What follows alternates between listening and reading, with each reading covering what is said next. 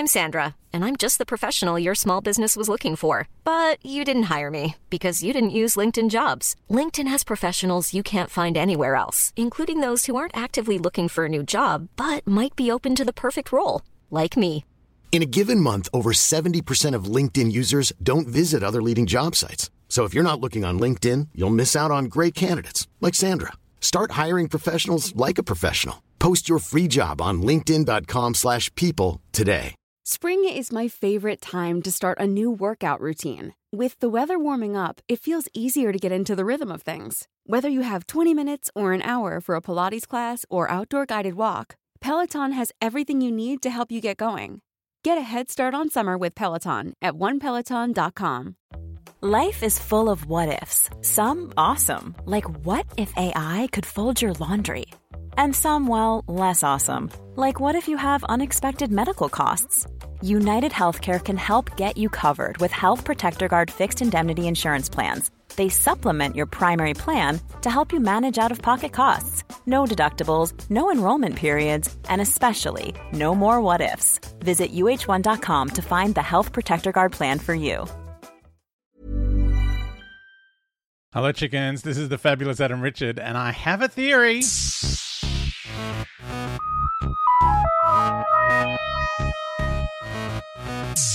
Oh, hey, chickens. We're up to uh, part two of The Pirate Planet, even though it's part three because I spent two episodes uh, talking about the first one, um, which is almost how long it goes for. Anyway, we get a re- recap of the Mentiads turning up to zap the Doctor. Um, the Captain, meanwhile, is furious that the rogue telepath, as he calls it, uh, has not been located. Rogue telepath! He does a lot of shouting.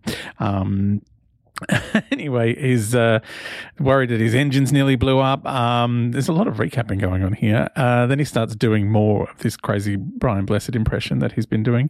And uh, Fibuli reminds him that the cause of the engine problem was external, uh, which was when the TARDIS turned up. There was a rip in space and time, all that kind of thing. Um, a woman comes up and stands next to the Captain. Was she in the last episode? I don't remember her. Um, and he says, when someone fails me, someone dies. Uh, then the parrot flies off his shoulder and kills someone. We don't really see it. It just go kind of like flies off his shoulder, and next thing we see a dead person on the floor with the robot parrot sitting on it. Um, it's not Mister Fibuli, though, who looks quite relieved. Um, the woman with the Captain looks like a nurse because she sticks some kind of thing in his arm. Uh, then the Doctor is waking up. Uh, he's been laid out on a couch. K nine says it was a Gestalt-generated kinetic blast. Whoa, that sounds like fun.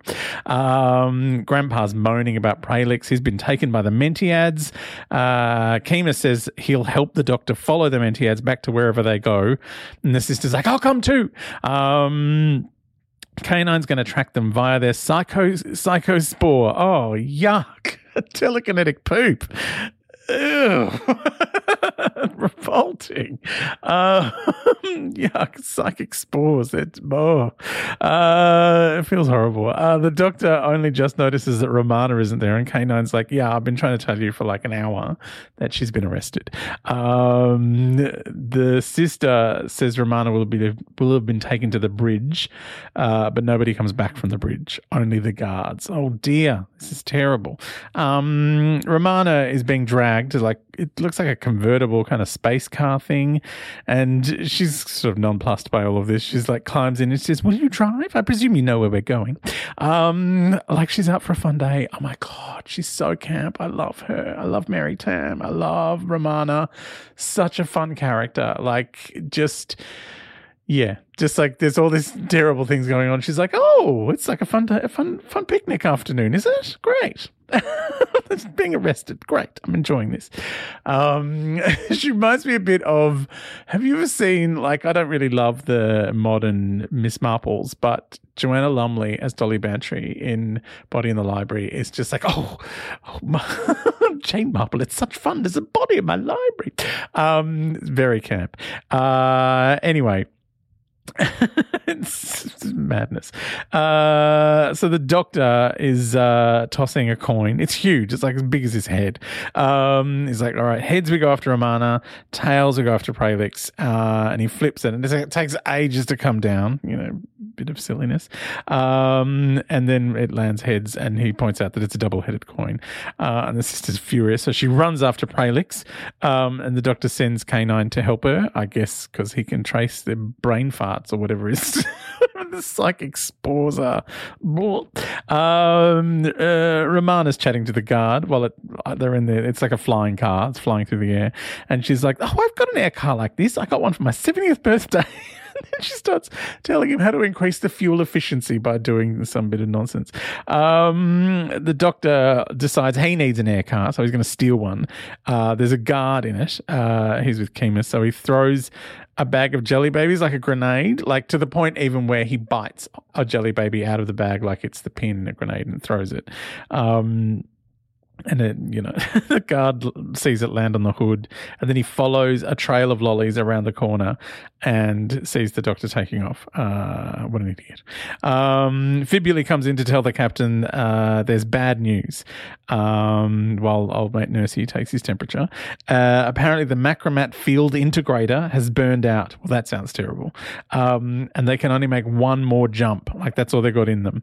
Captain is furious and he smacks his robot hand into the console, which smashes apart a bit and sparks come out, smoke comes out, uh, which is when Romana comes in. Um, while they're flying to the bridge, Kimus does a massive info dump for the doctor, which is almost as bad as a spy psychic spore, an info dump. Uh, anyway, he's explaining the mining process. He's like, it's automatic, it empties out, and the captain announces a new age of prosperity, and it fills up again. Uh, and then the lights in the sky change. Um, the doctor's like, what lights? He goes, you know, the little points of light up at nighttime. No, I know. Uh, the doctor's like, well, this is an economically unviable system. I don't know how this is working. Uh, meanwhile, Romana on the bridge is trying to explain to the captain that she's a Time Lord. Um, he doesn't believe her and sends his death parrot to kill her. But the nurse interrupts and tells him two executions is too much excitement in one day. And then the nurse comes over and asks how the TARDIS works and seems very interested when Romana's like, oh, we disappear, we go into the time vortex, we pop out. Um, the doctor and Kimus have arrived at some kind of door thing and the doctor sonics it, but it doesn't work. Um, then he tries a hairpin, which somehow pops it open. I don't know how that works, uh, but that's what he does. Um, Romana is is looking at the burnt-out macromat field integrator, um, which she thinks is ancient technology. Uh, she says it must be from a huge dematerialization circuit and is flabbergasted at the idea that they take the whole mountain with them through space. Uh... Kimus can't move um, on some weird jazzy walkway. He's like, gets on it and doesn't go anywhere. And the doctor sends him outside to get the gun from the car and guard the entrance.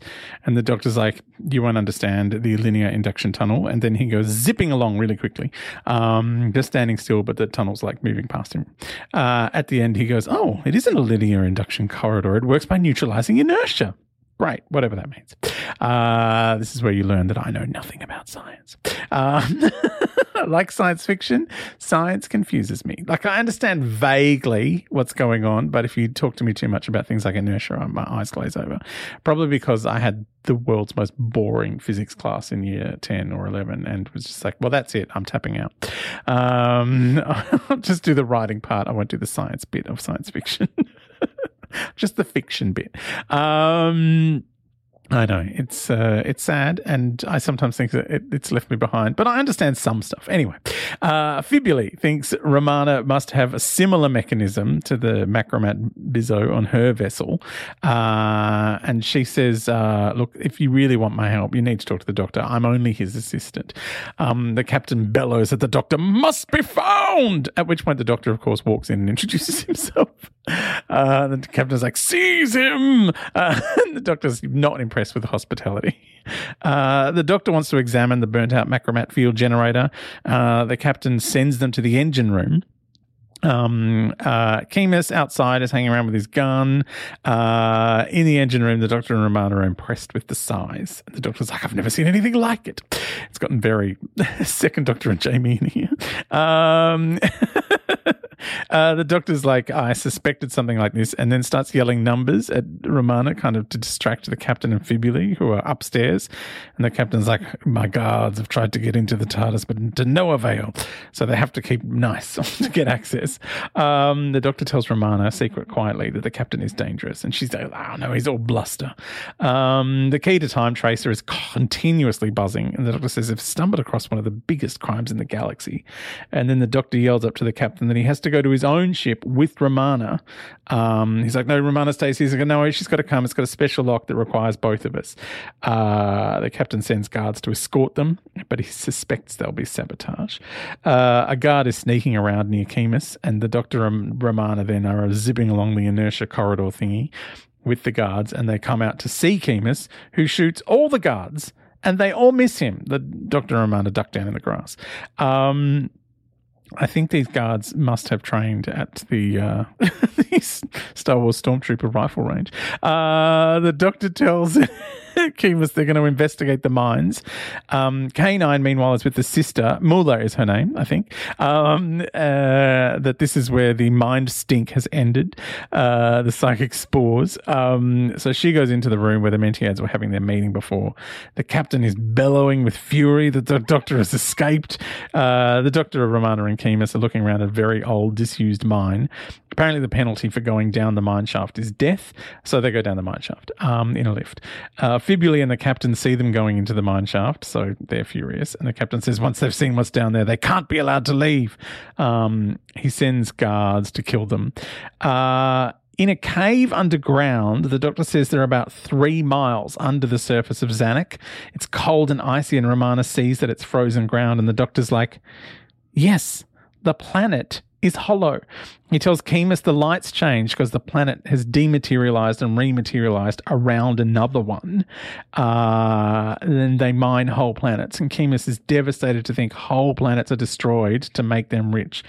The doctor realizes that the Oolian he found uh, is from Bandraginus Five, and about one hundred years ago, Bandraginus Five disappeared without a trace.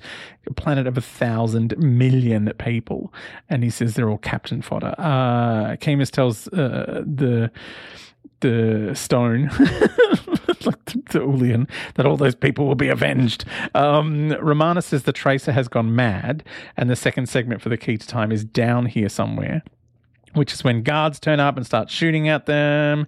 And just as they're running away from the guards, the Mentiads turn up and say, Doctor, we've come for you. Ah! Well, this episode's gone on a bit long, but we're, we're at the end of episode two. All right, episode three in the next one.